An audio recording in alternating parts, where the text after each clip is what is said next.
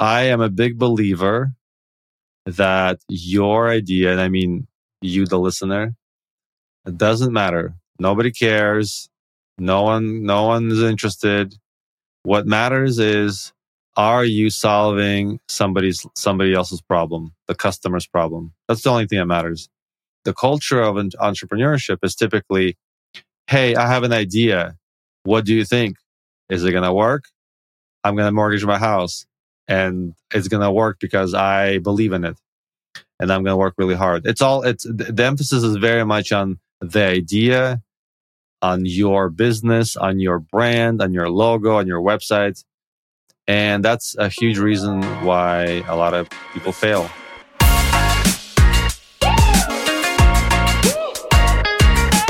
Welcome to Building Bigfoot, the podcast about building yourself and your business profitably. I'm excited here. So this is Daniel. He's he's a really cool guy. I've hung out with you a few times, and every time I just I I love hanging out with Daniel. He's he's such a great guy. You got you're very smart. You can tell you really think through things, uh, like all the way through. And uh, you're you're just you're just a ton of fun to be around, and a ton of integrity. Very cool guy and a very smart business leader. So, uh, without further ado, why don't you introduce yourself, what you're building, Pixellu, and uh, yeah, and then we can dive into your story and how you got started. That's a nice intro. Thank you. Well, the, the long, long version is that I'm an immigrant from the former Soviet Union. When I was seven years old, I lived through a war, a civil war back where I was from. Uh, we lived in poverty after the war for a while and then uh, moved to the U- US uh, in 1996. So a long time ago. I was 11 years old at the time and yeah, I had to learn a new language as a kid before Google Translate existed. It uh, was it was a difficult time back then, and in my teen years, I picked up a camera and started to learn how to take photos and how to eventually uh, photograph weddings. And I really pushed hard to be the best version of myself uh, back then. I learned on film and eventually transitioned to photography on digital started to photograph weddings travel internationally for uh, shooting those weddings started to teach other photographers eventually even uh, created a back then this was popular uh, when education was paid for uh, created a tutorial dvd that was sold in like 40 different countries and as i was doing that a, an acquaintance of mine said hey you have a lot of success in photography I have a, an idea for a photography app. Why don't I handle the code? You handle the marketing. And that's tw- that was 12, no, was 13 years ago. And we have worked very, very hard for 13 years. And as of today, I am a CEO of Pixellu. It's a software company serving photographers. Our team is 45 people uh, spread around about 20 countries. We're all completely remote and uh, I have a wife, a two year old kid, and I live in Seattle, Washington. That's awesome. So it's it is a journey. I, it's you know I find most people that I've spoken to they have a longer journey than people expect because it's like it's usually the way that it, the media kind of likes to portray it is that there's this you know overnight success and um, they've probably been doing it for a year and they blew up and they sold for a billion dollars and wow it's incredible but then if you look at every single entrepreneur, it's actually Steve Jobs who actually said behind every overnight success is a 10 year story. And if you, you know, look at any entrepreneur, it's like the reality is, is not the same. It's that it takes a while to figure things out. And so for yourself, um, so, so you, you, you built Pixellu and it is a very cool app. And maybe you could tell people a little bit about what it is and how it works and why uh, photographers love it so much. Sure. So Pixellu is a company, and our first app was called Touch Albums. We spent two years trying to launch it. When we launched it, it was a complete failure. We had one customer, literally one, like uh, one customer that paid us like $20 a month. She was very upset when we shut down the app. Uh, and you had you had amazing um, what's that score called again? It's like uh, hundred percent of your users. Yeah, hundred percent of users at high NPS. yeah, she she liked it. She paid for it. Uh, after we failed, we without going into details, we had this other idea that was somewhat related. It was called Smart Albums. Smart Albums is an app that helps photographers design wedding albums. When when someone wants to create a wedding al- album, it needs to be designed. The photos need to be laid out. It's quite a tedious process if you do it by manually through Photoshop. So we saved people many many hours by automating it, and that was a success. That made our company what it is. When we launched it, we later had requests from other photographers to say, "Hey, you've done such a great job with smart albums. We need more apps. We need this app, like a slideshow app, is what we released. Then we released uh, another like image delivery app, and so now Pixellu is the company that makes several apps, and um, people love it because we uh, focus on simplicity. We try to make everything as simple as possible so that they can get back to doing the things that they love, which is taking photos and not sitting in front of a computer. Yeah.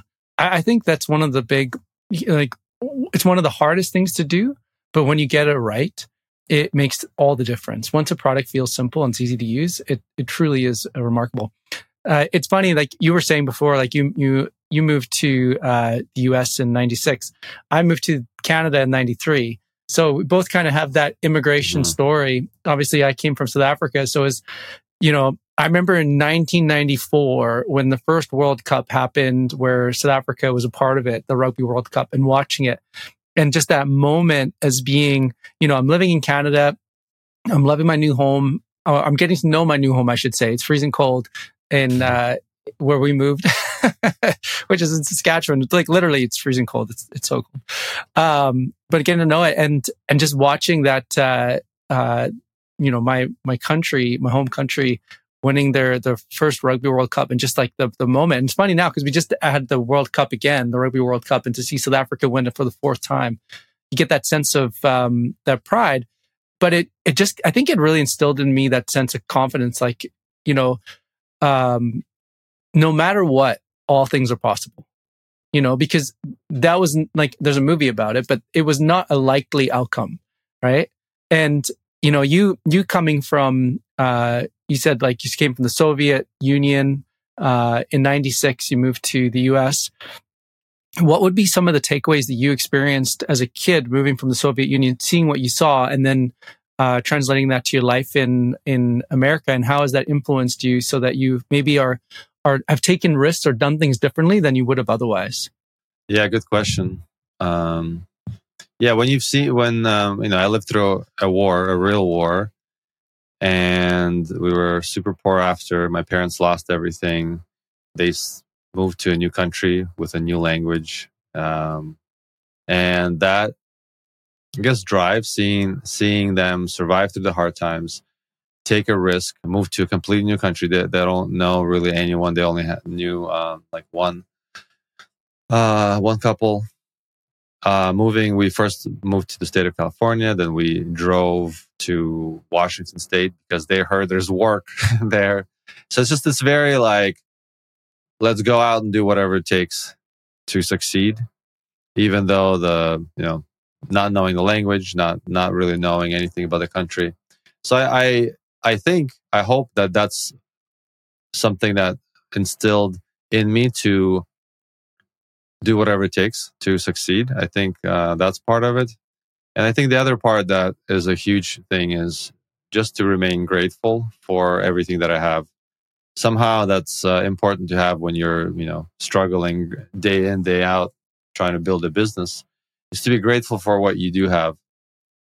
Uh, because um, I am grateful. I uh, moved to a new country and I was able to start a company here. Like, how amazing is that?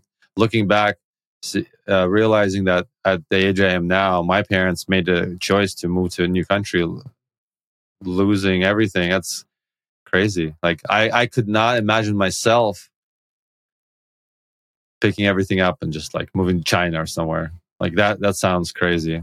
But they did it for me. And that's actually one of the reasons that I am building this business is so that at a hopefully at a later stage that I could I would be able to sell it for the purpose of helping my parents retire uh, because I'm the only child in the family and uh, I'm they don't have any savings or anything like that. So I'm hoping that their risk that they took will pay off and and that I will be able to help them here. I have I have no doubt that that their risk is going to pay off. It already has. You kind of like you brought up a lot of thoughts in my mind. Like one of them is is you talked about being grateful, but then also like you brought up the fact that you were in a real war, and obviously you know it's something we see all the time now. Um, you know the world is constantly engaging in wars, and we have at the time of this recording there's um, there's multiple wars going on, and you know having like you've lived through a war, what was it like from your perspective as a as a kid being in a war in a conflict? And yeah why don't we start there? And then just so like if someone who's listening is wondering like what is that like? Well i was a kid. It was a while ago but i still have a lot of memories from it. Well my parents tell me they fill in the details of, of how it went. The war was about a year long. We pretty much didn't have any food water electricity gas heating nothing for a year. And in order in order for my dad to get water for us, uh, he you know had to ride a bicycle for like 20 minutes to the spring, fill up a tank, like a little portable tank, so that he can bring it back. So uh, it was it was a tough time. Uh, we've seen. I didn't personally see because I was protected by my my uh, family to make sure that I don't get uh, traumatized as, as little as possible. But you know, death was all around us. My dad would go around and like bury people that were killed in the streets. So it was it was a uh, it was a tough time. I um, still have a lot of memories as a kid, uh, seeing a lot of like just random nights of of um, bombings around our house and everything shaking and the the sky turning blue. So um, how was it like? I don't know. It sucked. uh, but having said all that, I uh, I'm grateful from to my parents because they have protected me. Somehow, I don't feel like I've been traumatized by the war, even though I should be. And I think it comes back to just having my parents be there with me for me. And so I, um, I'm sure as a kid I was really scared, but in some sense I'm grateful for what I went through because it's uh, it's taught me to be again to be grateful, to fight hard for whatever it is that I'm working on. Yeah, I, I think like once you go through any kind of experience like that, it gives you a different sort of perspective. So uh, one of the like as a child growing up in South Africa, you know, I remember you just learn like you learn different things. Like when I got dropped off at school, I was taught, I was informed that if somebody was to take a machine gun and start firing at the school just because of the kind of conflicts and the things that were going on in South Africa at the time, as a child, the best solution was to lie down flat. If someone was to take out a pistol and to start firing at the school, run as fast as you can, but make sure you run zigzagged. And and so it was like if a grenade was thrown into the classroom, make sure you hide under your desk. And so the the kind of exposure that I had as a young age, I, I think, well, I never was directly in any conflict. You know, my dad, he lost his foot in, in war. So I, so I was kind of around it as well, but it gives you a different perspective. Like I remember being so shocked when I moved to Canada and there would be a story, a feature about one person had this like, this, this catastrophe or whatever happened in their life. Because in South Africa, everything was, it was so big. It was, it was so much that it was like the feature was always about the country, not, not so much about the individual. And, but I would say that it, it you know, you talked about that sense of success. Like it, there's a sense of responsibility to have success. And I would, I totally can relate to that where it's like, I'm so grateful for where I am. I can't believe how fortunate we are. I can't believe how blessed I am. I get to raise my kids here. Mm-hmm. But then that, that sense of responsibility that like, you know, the success is really, it's on me, right? It's like what you were saying. It, there's no, there's no body coming to save me. That's how I feel. You know what I mean? Yeah, absolutely. As tough as it was, like eh, like back to the war, at the end of the day, no one's gonna save you. you gotta you gotta take care of yourself. Yeah. So then, so going like through the journey of uh, of uh, Pixellu, have you guys have did you have many like pivots or challenges along the way that you sort of weren't expecting? And if so, how did you overcome them? I think the biggest pivot is when, uh, like I said, when we launched the first app, we spent um, over two years working on it. And, you know, back then, was again 13 years ago, tech wasn't really as developed yet. And it, it felt like we just launch any app, we just launch anything is going to be a success because technology is cool and people are going to see how cool it is and they're going to buy it. But it didn't really solve any problems. And we learned firsthand back then is that if whatever you build is not solving a problem, it doesn't matter how cool it is. It doesn't matter how flashy it is. It doesn't matter what kind of technology you use. It's not going to take off. And so, yeah, it was obviously devastating. You know, when you work on something for over two years, you launch it, nothing happens. Like everyone says, "Oh, I love it. I this is going to be a big hit," but no one actually buys. It's really tough. And taking that failure, and back then probably didn't see it as a failure, but saying, okay, we're just going to move on to this next thing that we think will succeed. It's, um, that, that was the biggest pivot for sure. And it was, it, it was, um, I did, I, if someone were to tell me if I wanted to relive that, knowing, even knowing that it's all going to be all right, I probably would say no. uh, because fa- failure is hard. I, somewhat on a tangent, but I was, uh, I'm thinking about uh, entrepreneurs now. We were uh, basically bootstrapped. A, friend of a family invest, like invest a little bit of money, not a lot. But I, I imagine somebody starting a business now, and if you're bootstrapped, man, it is hard and expensive. I, I don't envy anyone starting a business right now. There are a lot of people that start businesses, and many of them will be successful. But that's that's basically it. Yeah, the the biggest pivot probably, probably was in the beginning when we had to pivot from the, the app that failed. Okay. So you chose to bootstrap your business. Why is that? Why is that? I don't think um, we felt like anybody would give us money. Just some some somebody with an idea, really. I mean, we weren't really looking. We weren't really looking for money again, other than the angel investor, our family friend. But uh, I guess we just didn't feel like anybody would give us money. So we didn't even try. So then how did you fund yourself to get to the place where you were now viable? We had customers, enough customers generating revenue. We had an angel investor. Uh, it was not a lot of money. It was like around 100K or so that we were working with. And that got us through about two years of uh, time and it was really like my co-founder and another developer so and on the day that we launched the app that actually ended, ended up succeeding on the day that we launched we basically had no money left like zero. So we everything was riding on the app succeeding and it did.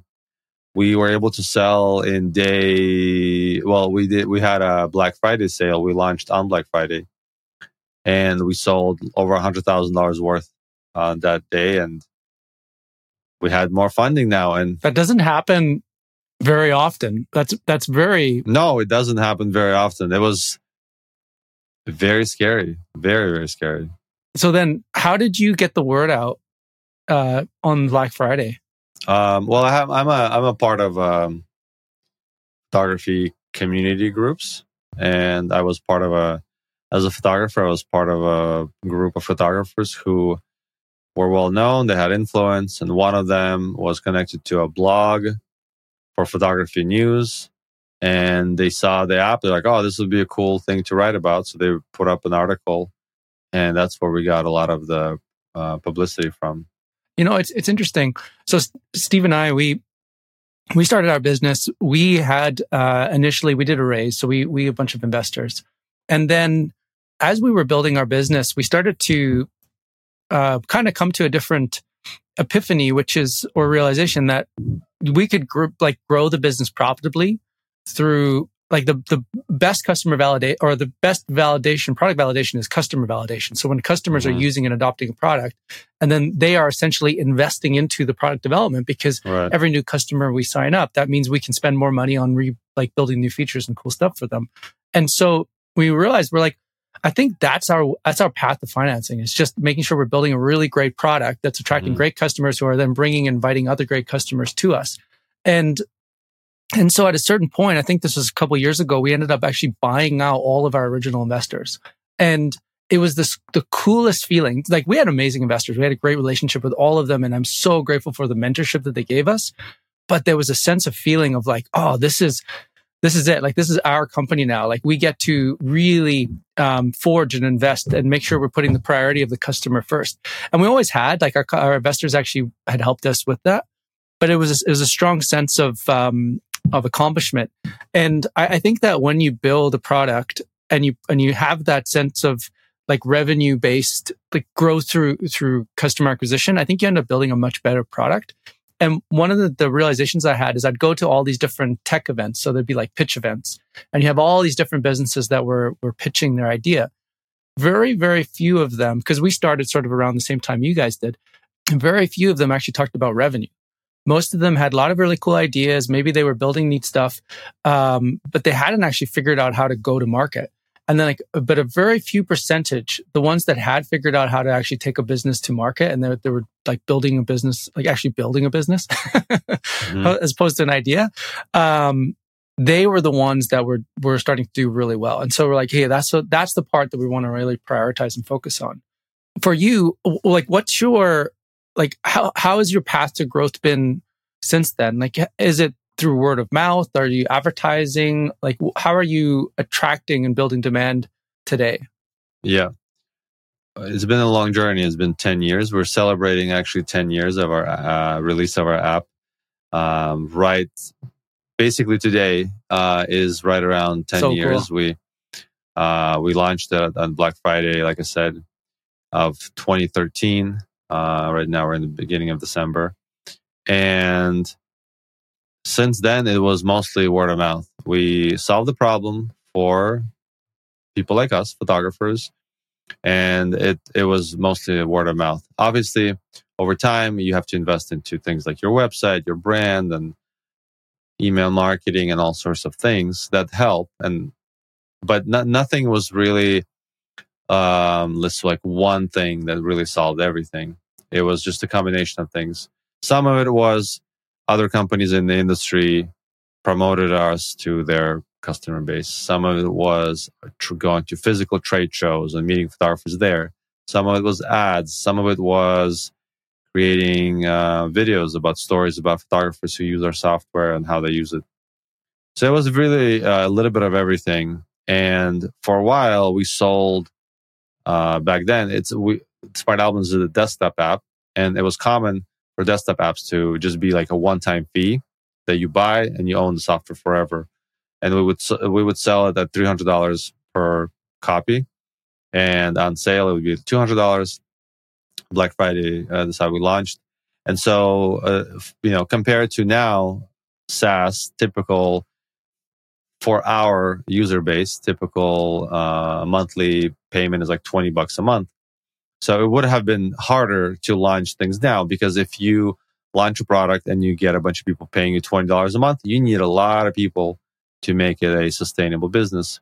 Whereas back then, $200 was more than $20. So if we, you know, so let's say sold a thousand copies of the software, then you're looking at 200,000 that you can work with all of a sudden. And um, that helped us a lot because that allowed us to continue to invest into development and then continue to invest into hiring more people, marketing, etc. And then eventually, many years later, we switched everything to subscription based. And even then, it was tough because, again, it's hard to go from getting a, a lot of money up front to getting a little bit every month. But ultimately, it, it was the right move. So I guess back to your question, how did we how did we grow it? Uh, it's really a little bit of everything. There's not like really one trick that made it an overnight success. It's just little by little, little by little, little by little. It's interesting. Um, I think you're right. I think it is harder to build a business starting today. And because you kind of need to start with the, um, you know, we didn't know what we didn't know when we started. So we actually started with a $15 a month account, no upfront fees, no contracts, no nothing. And we just never did the math. Like right. how many customers would we need to sign up to be able to run a business? Cause uh, when you think about your overhead of a, of a startup, it's so much higher, like as a tech company, than I think most people realize because you have, you've got your development team and, and they're, they're smart and they're expensive. You have your, um, you got your product team. They're smart. They're expensive. You have to think about your UX, your design, your, um, customer like support, your interface with like, you, you got a community. So you're running events. You have a team. You got sales. You got marketing. Like when you actually put it all inside, like it's, it's a lot and it's hard to fund it on $15 a month when you're starting out. Yeah. And so you need that sort of path to um, to get to that level. And it's like what you said, like having an upfront cost really or amount really does make it possible. But then if you you know, but then as you're as you're growing your business, you get to the place where um so as you're as you've been reinvesting in your product, have you got to the like are you do you have different tiers of products now or do you have just the one for sort of 20 bucks a month? To answer that question, uh, we have multiple products each having tiers. And then we have an all apps bundle that photographers can buy. You have access to all of the all of the products. And they can pay for a year, they can pay for a month. Okay, so so that's I, I love the like how cool it is that it's 10 years, 10 year anniversary this year. So mm-hmm. on that theme or that note, what would be some of the things that you've experienced over these 10 years that were unexpected blessings or things that you encountered that you didn't know, like you didn't foresee, but you're like, oh, that was so cool? Mm. I, I, think um, the first thing that comes to mind is just working with amazing people and meeting amazing people all over the world. Our team is, like I said, of 45. Pretty much everybody's outside the states, and every, I mean, everywhere from Brazil to New Zealand to France, all over the place, and how technology brought us together. It's it's just really crazy. Like hiring remotely, it's just it's just a weird thing. It's like dating, but you know, it's it's work. You're working together with people on the other side of the world, trying to achieve something together. That's probably been the the wildest part of, of this journey. Totally and then you have that shared mission and that sense of accomplishment together when you cross that line. It's such a cool feeling. Yeah it's been really cool. I uh, my wife and i we were traveling for some time and working at the same time and we got to meet people uh, that work for the company uh, with us and it's been a really cool experience. Like somebody you see on zoom and all of a sudden they appear in front of you as a human being you're like that's weird. I only know you as a thing on, on the screen yeah, and to comment to comment back on what you said about uh, starting a business now, how much more difficult it is. Uh, obviously, this is not to say that nobody should start businesses. Of course not. No, absolutely not. But, if you have an idea, yeah, go yeah. run with it. Yeah, go sell your house. And no, just kidding. but if like I think most people don't realize how expensive uh, it is. I uh, I did like a rough estimate of a of a US based team, a product team. So we're talking about like a few engineers, a few a couple QA, a product manager, a designer. How much that would cost, and basically it comes out to about a hundred thousand a month, just like a typical product team. So if you want to build a product, it doesn't mean that you need to have everybody all at once. You could probably start with one developer. That's true but like ultimately you'd want a full team and a full team is about 100k a month which is a lot of money if you need to say make the product and it's going to take you let's say six months and you're hoping for revenue you may not get it at the end of six months you're just hoping for it. It means that 600000 is going to be invested with the hope something will come out of it.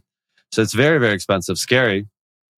And yeah that's definitely getting getting uh, investors is definitely a, a, reason to do that because if you uh, think oh i'm going to sell my house i'm going to invest everything that i have into this idea that i have boy that's scary it is and you know but i would maybe talk about some of the things that for yourself offset some of that risk like so it is it is a big risk and it is scary but but what like knowing what you know today, if you were to start a business tomorrow, yeah, how would you approach that? Like, what would be some of the things that would offset that risk?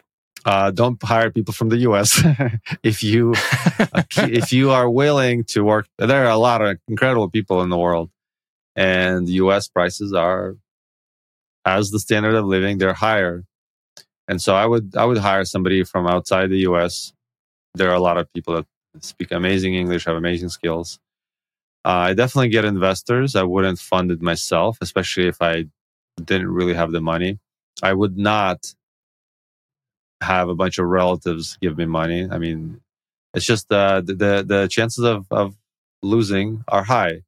So you definitely should try, but I would not put my family at risk. I wouldn't put uh, my friends at risk.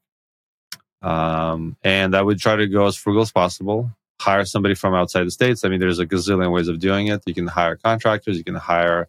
You can just post an ad on international remote uh, remote uh, working websites, and you will get like right now when we hire for not a not a developer role, but for something entry level like a customer support role.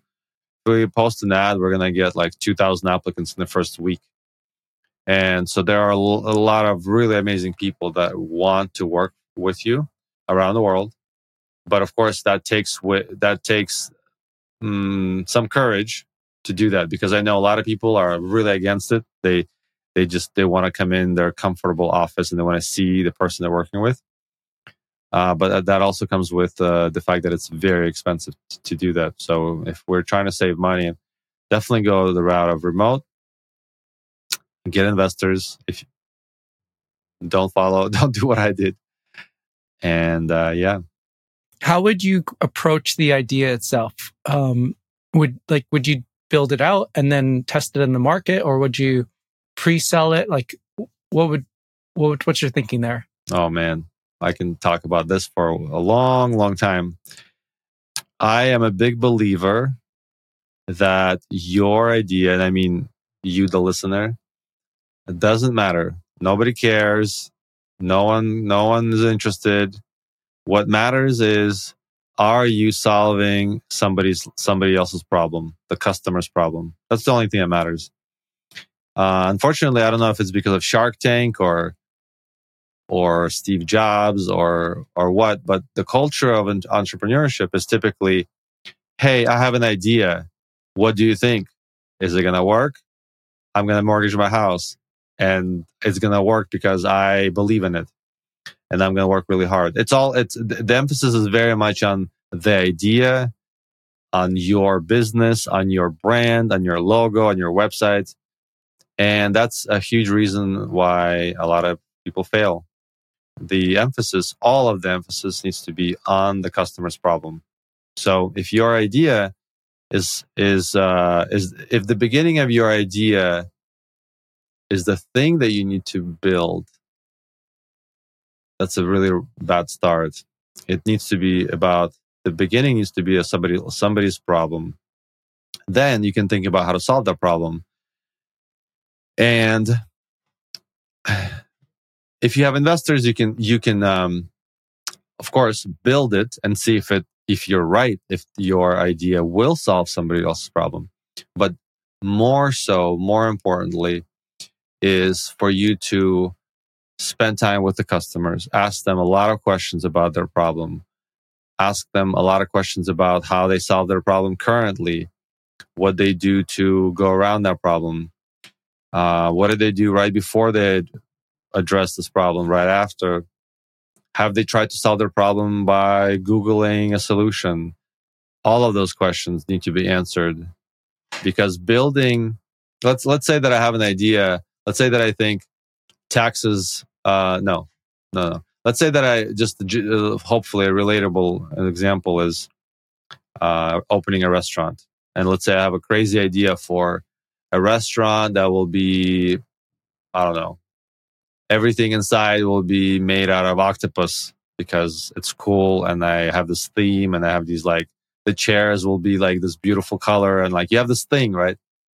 But unless somebody in there cares about it, no one's going to be at your restaurant. No matter how cool the idea is, no matter how inventive and, and fancy, and no matter how fancy your menu is and what paper you printed it on. None of it matters. The only thing that matters is is someone interested in eating that food, and um, that's where the, the the time needs to go to to understand the customer and their problem and their preferences, not what your idea is.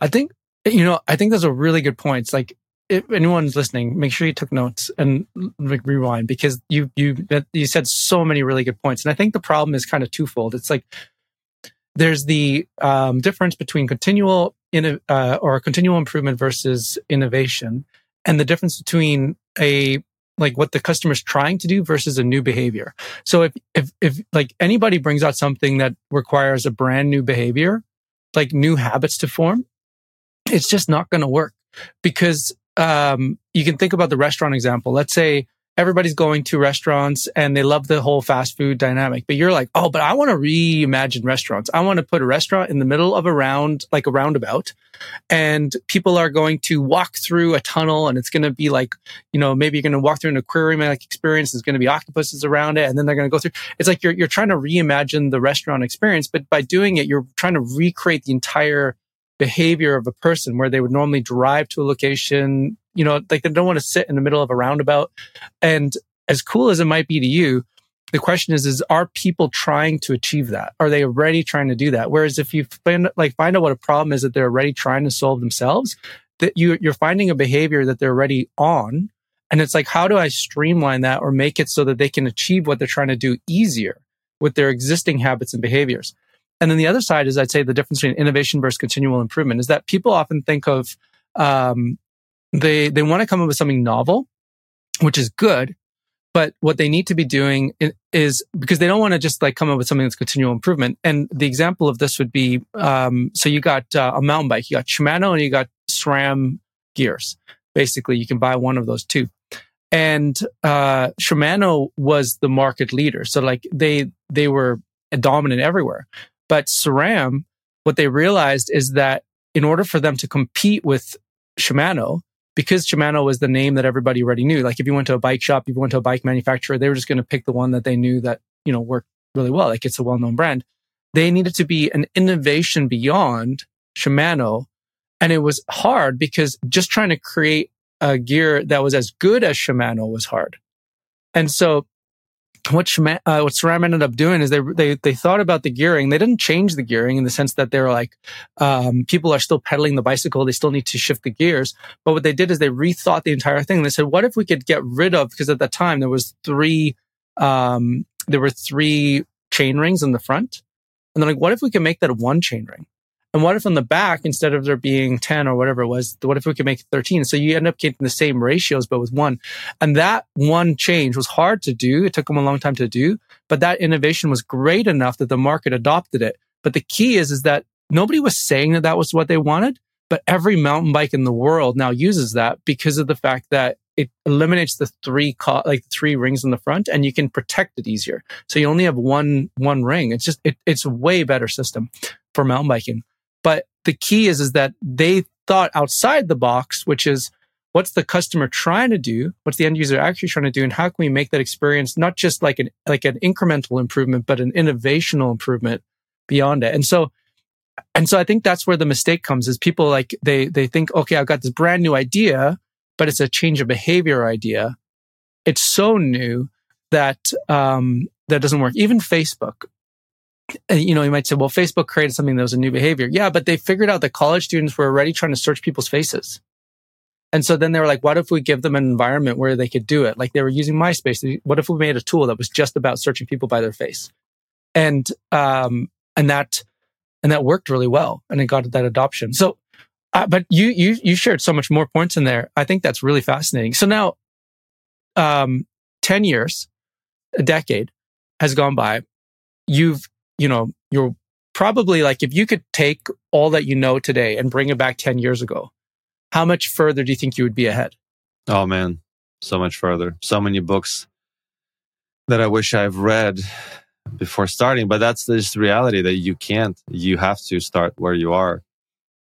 Um, but but um, yeah, of course, uh, that's the reason that when if someone exits their company uh, their first company, then the second company they can get funding super easy. They can like hire way easier because they have a proven record. Because all of the things that you learn, how to manage people, how to hire and fire, how to figure out what features to build and not to build. Gosh, that's a tough. That's the, like the toughest thing ever. Um, how to, I don't know, just how to be disciplined day in day out. How to uh, manage money and just just all these things that man I, I of course i wish i knew that uh, um, long ago. But then on the other hand the only way to learn it to really learn it is not to read it in a book. Because reading it in a book is um, it doesn't have that same uh, impact as when you have to get through it yourself. Like hiring somebody and then making a mistake and then later realizing what that mistake was is way more impactful than having to read it in a book, even if it's described uh, well. Uh, but that's the dilemma is that at the end of the day, in order to learn, you have to start. You, you have to start and you have to just go through it. And yeah, you're. Are you you're a, are you mistakes. a kinesthetic learner? Uh, like you learn by doing? No, I do read a lot too. Uh, my my degree is in uh, philosophy and math, out of all things. Um, but but nothing teaches better than experience. Even even if I even though I love books. What what I find is like reading will sometimes give me language that I didn't have available before to describe the situation that I'm going through, which I find very helpful. Or um, if I am chewing on something, and I'm trying to like, I'm figuring out this problem. Sometimes reading will fast forward or it'll almost like give me clarity. It's like a, like, it's like a light bulb opens and I'm like, oh, that's such an powerful insight. I can apply that. Hacking Growth by, I think it was Sean Ellis, was it? I don't remember um, who it was by, but he, that book was very insightful for me as well, uh, in many regards, because it's all like product led growth motion, but it's, it was, it was very helpful. There were so many problems that I was trying to solve at that time. And reading that book kind of fast forwarded, I think, some of the things I was learning. But I'm same as you. I'm very much like, um, if you just read it, but you don't apply it, it doesn't become knowledge. But if you apply it and you go through the journey, or you, you simply are, you know, you, you get these, these insights that you never, like, I, I find like, um, so Steve's even mentioned this, like my brother, um, business partner, he's, he shared that like, man, if I wasn't building a business, he's like, I would have to be get into like involved in church or something to have the amount of personal development and growth that comes out of business. Like being in a business is a very, very um, rewarding, um, and it's also very challenging. And so that that kind of challenge reward goes together in in a really cool way. Like you do you do grow a lot as a person, and you face a lot of things. Now, if you were to fast forward ten years uh, from where you are right now and what you're doing, what do you imagine Pixellu is is is solving and and and like where are you going? Yeah. Well, 10 years, man. It's hard to predict what's going to be in one year. Where I want to be, I think primarily I want to be the leader, a changed person that has the capabilities of leading hundreds of people, has the capabilities of building something that millions of people use. But at the end of the day, that to get there, to get to leading lots of people, to get to serve um, many customers, it ultimately comes back to me being having that growth. I'm a big believer that the your the ceiling of your business, the ceiling of your family, the ceiling of your life, uh, ultimately comes back to you. How everything about you your discipline your kindness your leadership your communication all of it. And um, i primarily I, I, in 10 years I, i'd love to be a better version of myself a better communicator in better health more kind more disciplined um, all of those things. That is very inspiring. I uh, yeah that's very very inspiring. If you were to meet yourself 10 years ago Mm-hmm. What would you say to yourself then that you know now that you wish you knew then? It's uh, it's tough because again, uh, I could say many things, but to communicate the weight of my le- of the lessons would be impossible. So I'd probably tell my younger self to read because I back then I just didn't read. I've I've learned a lot through books in the last few years, and they've been really impactful. Again, everything from hiring to to strategy to product stuff. And unfortunately, back then, you know, the most I'd ever read would be like two books a year, if that. And uh, I wish I read more. What's one of your favorite, uh, being that you're a philosophy major, what, what's one of your favorite uh, books on philosophy that you've read? Oh man, so um, I one of the latest latest one that I read is on uh, what's the modern philosophy that everybody loves in tech, uh, Stoicism. Um, I read, yeah, I read uh, the obstacle is the way. That's that's pretty decent book.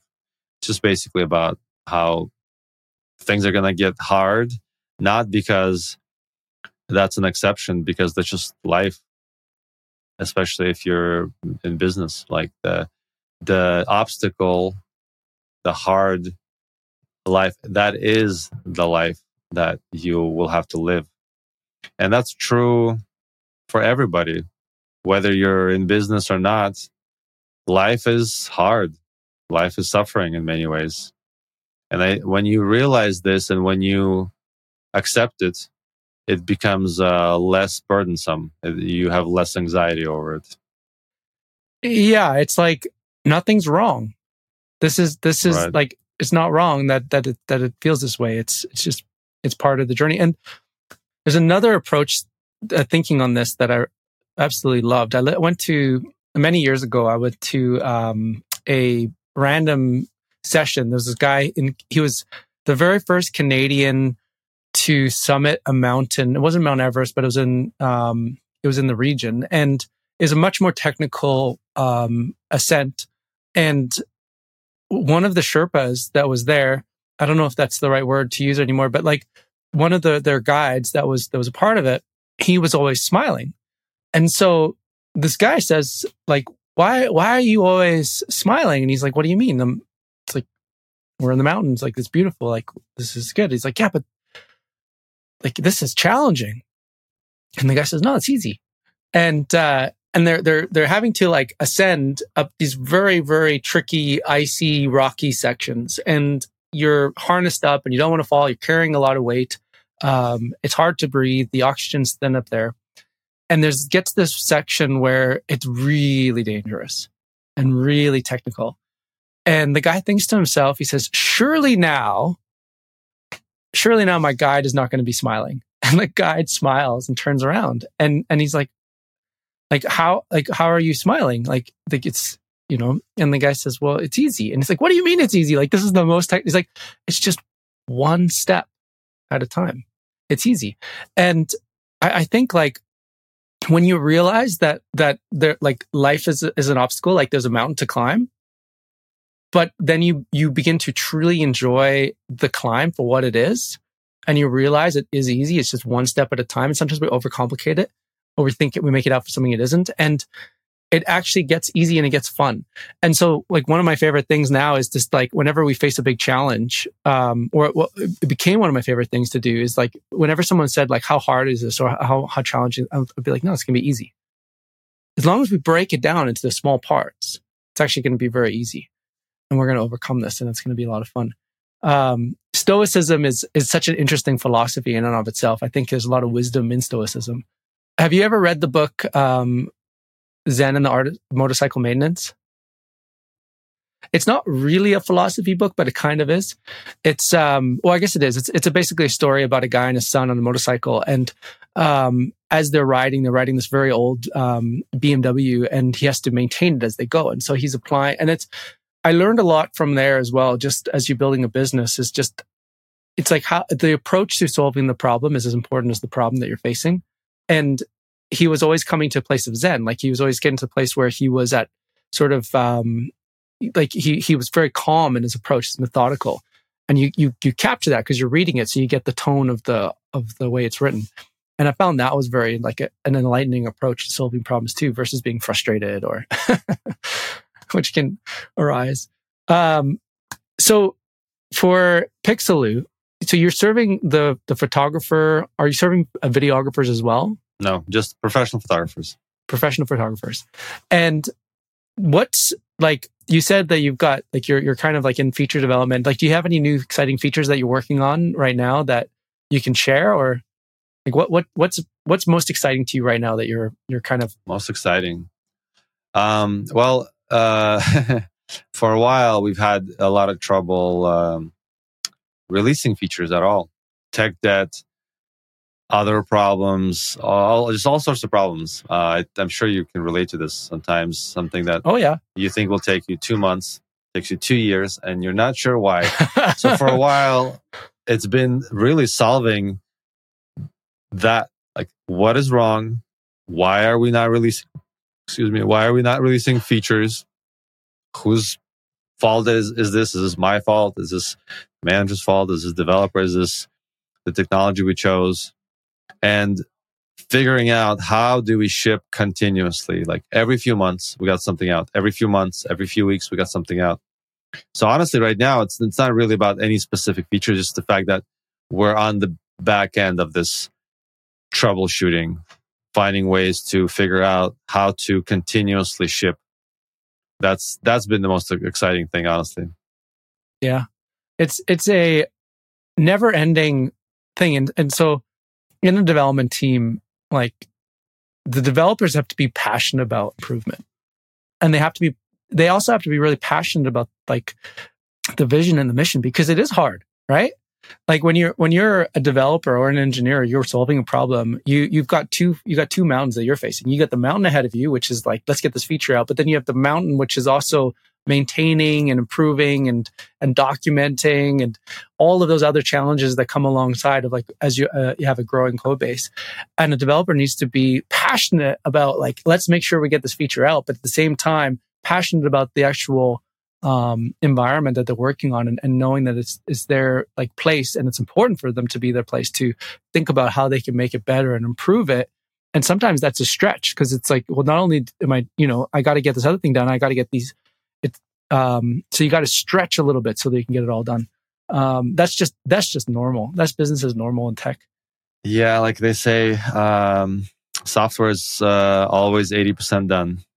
Yes, yes. So Daniel, I so appreciate you. Is there anything that you want to share, um, just real quick to anyone listening that you, you feel like this is a takeaway or, or anything that you've got, um, yeah, for them? Yeah, um, speaking of reading and books, uh, one of my uh, recent favorites was the Jobs to Be Done Playbook. Excellent book. Anybody's running or starting a business, highly recommend it. it it's really going to help you um, clarify on what to do next with your product. That's so good. Okay. Well, man, appreciate your time. This has been such a good. I uh, I'm excited. I'm going to have you on again. Part of this is like as much as it is like this interview, I want to interview you a year from now. And, and again, just because it's like, it's like a journey, right? Like right, right. life is a journey. And so I'm excited to see as it goes. And congrats on 10 years. That's a huge milestone. I hope you're throwing Thank a big you. party. Thank you so much. And uh, how incredible that is. Cool, man. Thank you. Have a good rest of your day as well.